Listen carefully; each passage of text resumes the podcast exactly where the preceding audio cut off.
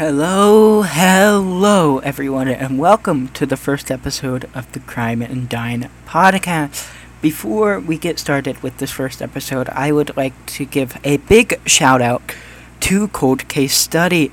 Her podcasts are amazing, and I've been in talks with her. She actually gave me confidence and tools needed to you uh, needed to make a podcast check her podcast out on Spotify.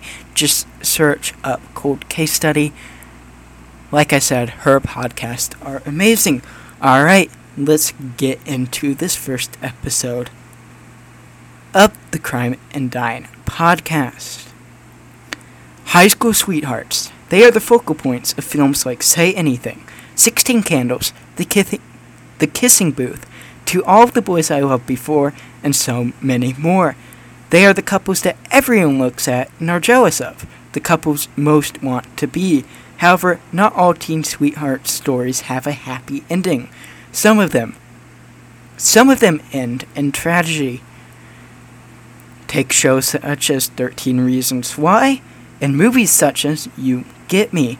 These shows and movies show that teen love isn't always simple and can become tragic. Emma Walker was a 14 year old at Central High School in Knoxville, Tennessee. A cheerleader on the sideline for the August football team, she cheered on the Bobcats, her school nickname. This not only helped motivate the football team, but also caught the attention of an old student older than her, junior star wide receiver Riley Gaul. Many described Gaul as a kind of a nerdy type of person, other than the jockish type of person that many high schooler thinks football players are.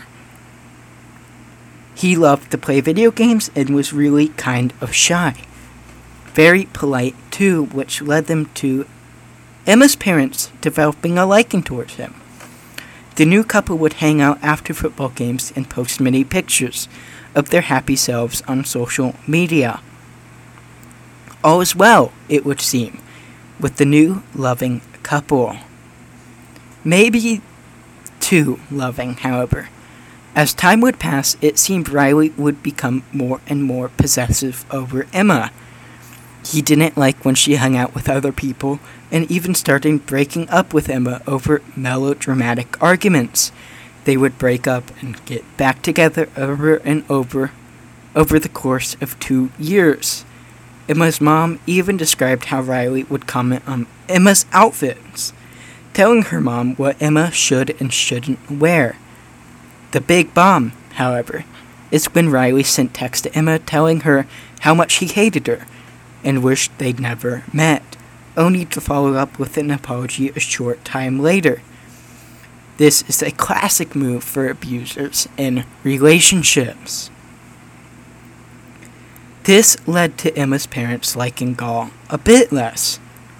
Their liking of him continuing downwards until they told Emma she could not see Riley Gaul anymore. This led to Emma and Gaul breaking off their relationship, or Emma breaking off her relationship with Riley Gaul. Emma seemed to be happier after the breakup, but Gaul, Gaul's obsession with Emma would become very, very dangerous. November 19th, 2016. Emma was at a friend's house when she would be getting, begin getting disturbing texts from a number not known to her. The texts were fairly threatening, telling her to meet the sender outside alone and that they would have someone she loves and will harm and will harm them.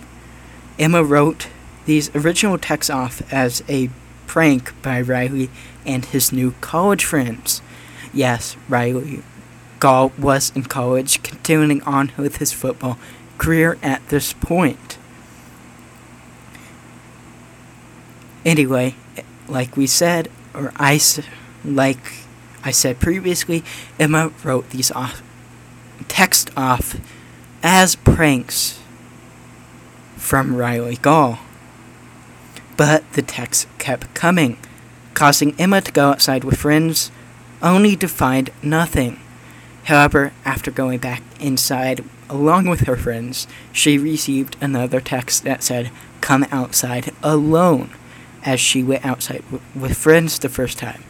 Emma refused to do that, and after a short time, Riley and her friends went back outside and found Riley Gaul beaten and in a ditch.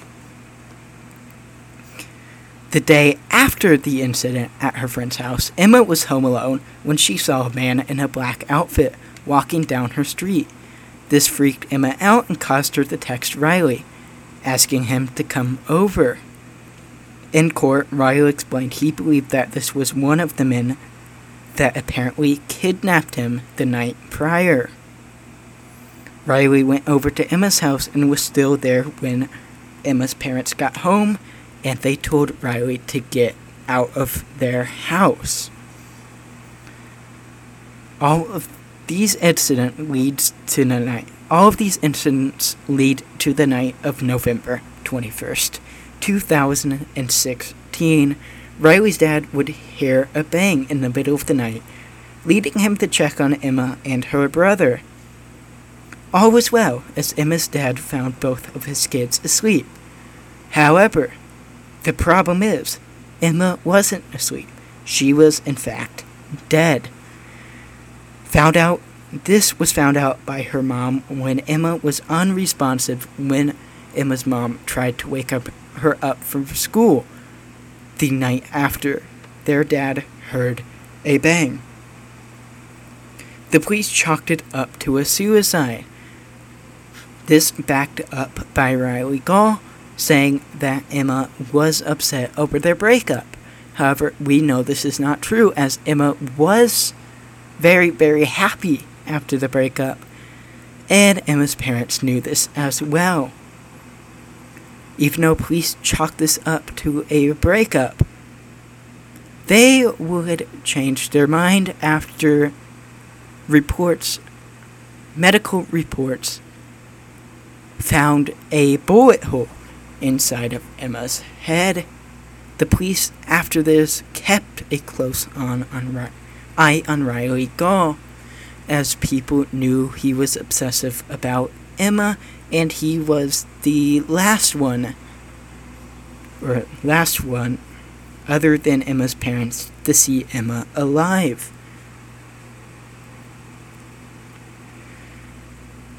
As we said, police kept a close eye on Emma, their suspicion rising when, or police kept a close eye on Riley. Their suspicion ri- rising after Riley was talking to his roommates. Now, roommates talk to each other. That's just something roommates do, of course. But this conversation that was reported to police was very, very suspicious. Riley asked his roommates if they could help him get rid of a gun. Police making this connection knew that Riley had a gun and was obsessed over Emma. The police, Riley's roommates, then helped the police set up a sting to catch Riley Gaul disposing of this weapon that they believed killed Emma.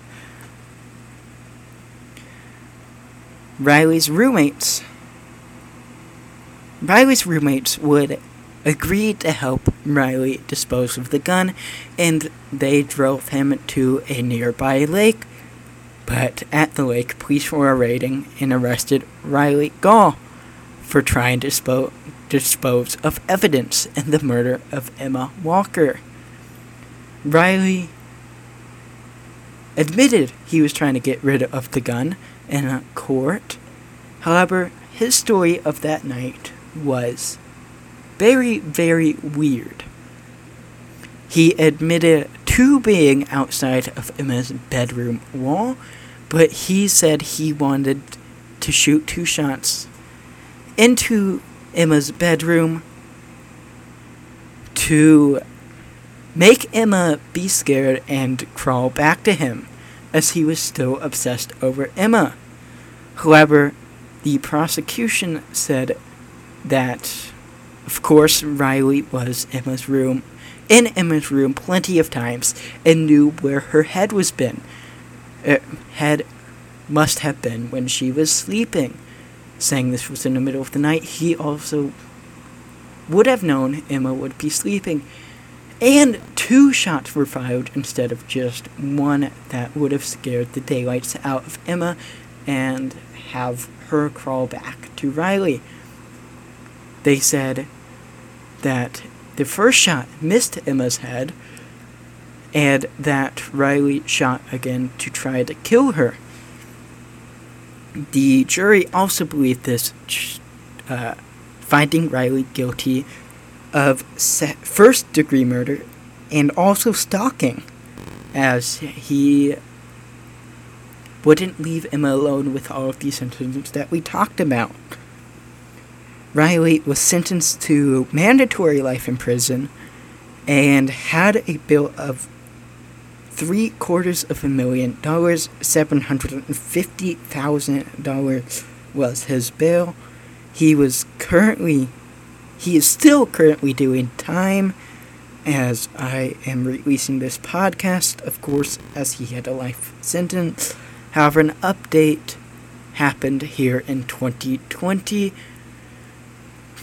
New charges were brought up against Riley, but he was found not guilty of these new charges, so no no additional time was added to his sentence, not like it would have mattered as of course he is doing life in prison. Alright, I hope you all enjoyed the first episode. Sorry if it seems like I'm reading off a script, that's because I am. Also, like I said at the beginning, make sure to check out Cold Case Study in her podcast. If you like mine, she is also a college student just like me. Uh, she has four episodes out, and obviously, this is my first episode. Uh, be sure to tune in weekly if you like this podcast, as I will be releasing a new episode every week. The next case we are going to be covering is the case of Hannah Hill, which took place in 1999 in Akron, Ohio. So I hope y'all excited for that, and I hope to see you all next week. Goodbye.